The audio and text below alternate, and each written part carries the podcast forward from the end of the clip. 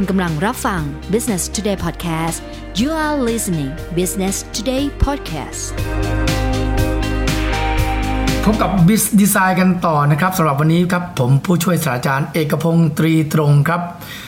เราเจอกันทุกสัปดาห์นะครับ วันนี้จะเป็นเรื่องที่น่าสนใจนะครับ เรามีการ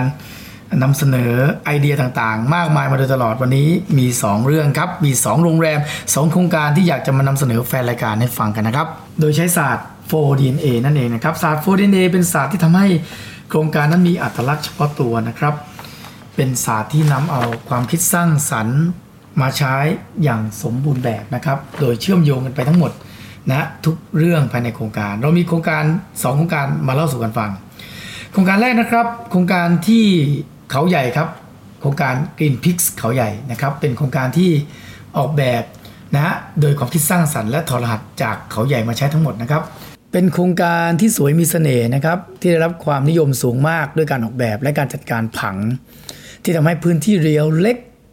นะที่ดินเดิมเนี่ยเป็นรวยเรียวเล็กนะฮะยาวนะครับ ออกแบบให้ดูกว้าง ด้วยการออกแบบให้เกิดมิติ ออกแบบพื้นที่ภายในภายนอกประสานกัน โดยมี landscape เป็นจุดเชื่อมโยงของโครงการทั้งหมด การออกแบบน้ำตกประดิษฐ์นะครับ ซึ่ง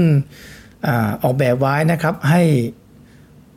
มีความงดงาม แล้วก็เป็นตัวเชื่อมจากบนลงล่างทำให้เกิดมุมมองจากซ้ายและขวาเนี่ยมีน้ำตกเป็นศูนย์กลางนะครับลดหลั่นจากบนสุดของโรงแรม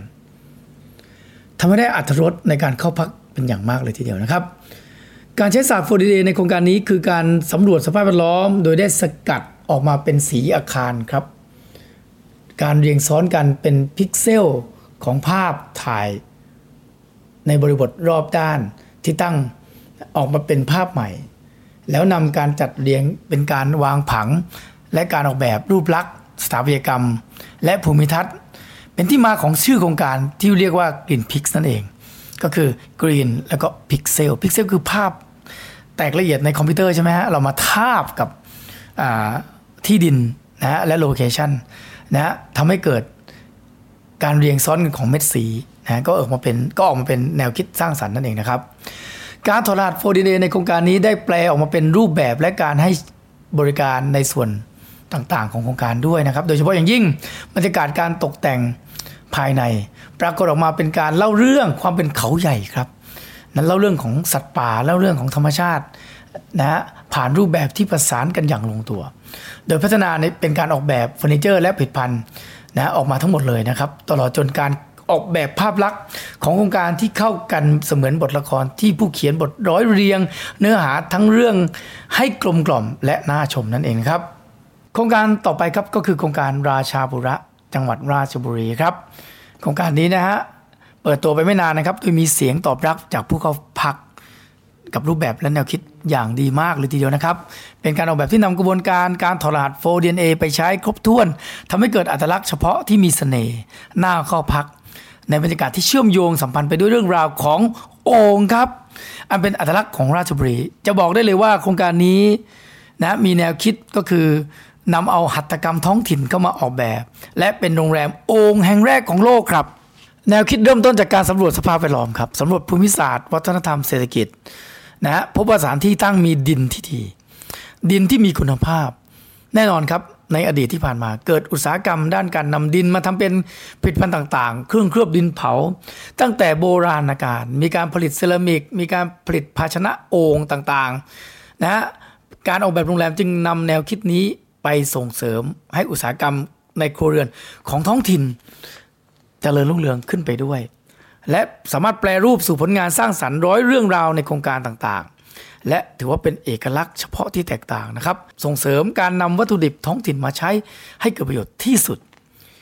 ต่อยอดทุนเดิมทั้งเศรษฐกิจและวัฒนธรรมด้วยนะครับกระบวนการในการสร้างสรรค์จากแนวคิด 4DNA นะครับช่วยบ่มเพาะให้เกิดการพัฒนานะครับ จากสินทรัพย์ชุมชน โดยการโดยทางโรงแรมนะครับ สามารถนำไอเดียเหล่านี้นะฮะ ที่สร้างสรรค์มากระจายอยู่ในทุกส่วนของโรงแรมครับ นี่ตั้งแต่หัวเตียงนะฮะตั้งแต่องค์ประกอบของ landscape ตั้งแต่การขึ้นรูปอาคารที่มาจากการปั้นรูปดินนะเกิดรูปแบบใหม่ เพราะบรรยากาศที่เล่าเรื่องราวได้ จนเกิดความประทับใจในการเข้าพัก เป็นอย่างยิ่งเลยทีเดียวนะครับนะเป็นการพัฒนาอสังหาริมทรัพย์ในพื้นที่ด้วยอัตลักษณ์ของที่ตั้งได้อย่างกลมกล่อม เป็นดีไซน์เฉพาะตัวครับ ที่สำคัญการลงทุนในโครงการลักษณะนี้สามารถส่งเสริมผลิตภัณฑ์ท้องถิ่น ให้มีรายได้เพิ่มขึ้นด้วยครับนะใครมาโรงแรมนี้ก็ซื้อโอ่งกลับไปด้วยครับ แต่เป็นโอ่งพิเศษที่มีการดีไซน์ใหม่ไปแล้วนะครับ แล้วก็ถือว่านำเอาวัตถุประสงค์ของ 4DA มาใช้ได้อย่างครบถ้วนที่สุดโครงการหนึ่งของโครงการครับการออกแบบด้วยศาสตร์ที่ใช้กระบวนการคิดและค้นคว้ารอบด้านแบบนี้นะครับ จากที่ตั้งชุมชนสังคม เพื่อความสำเร็จของโครงการนะอย่างมีอัตลักษณ์นะครับเป็นวิธีการหนึ่งที่ทำให้โครงการน่าจดจำมีความหมาย มีเรื่องราว มีการเล่าเรื่อง เกิดประสบการณ์ใหม่ครับ เป็นส่วนสำคัญในการพัฒนาโครงการที่มีที่มาที่ไปนะครับ ไม่ลอกเลียนแบบจากที่อื่นเลยนะครับ แต่เกิดจากการนำเอาอัตลักษณ์มาพัฒนาเป็นวิธีการที่ยั่งยืนอยู่ได้นาน ไม่ฉาบฉวยครับ ไม่ต้องรีโนเวทกันบ่อยๆนะครับ ตามกระแสที่ผ่านไปผ่านมา แต่ก็สามารถที่ดึงเอาสิ่งเหล่านี้มาทำให้เกิดเป็นยุคสมัยของตัวเอง และสืบเนื่องยั่งยืนด้วย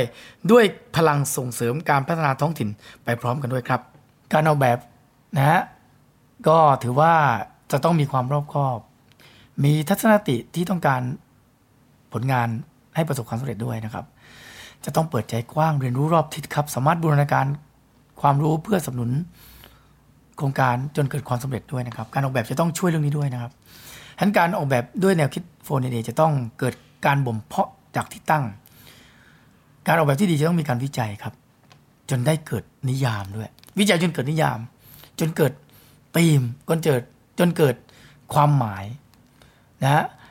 เป็นนิยามความคิด และสามารถสร้างสรรค์ขึ้นมาจากตัวตน ผ่านการวิเคราะห์สังเคราะห์ เป็นเสมือนการ ปรุงรสชาติให้อร่อยด้วยฝีมือของตัวเองนะครับฉะนั้นการออกแบบในวิธีการแบบนี้เนี่ยสามารถที่ทำให้โครงการต่างๆเนี่ยรอด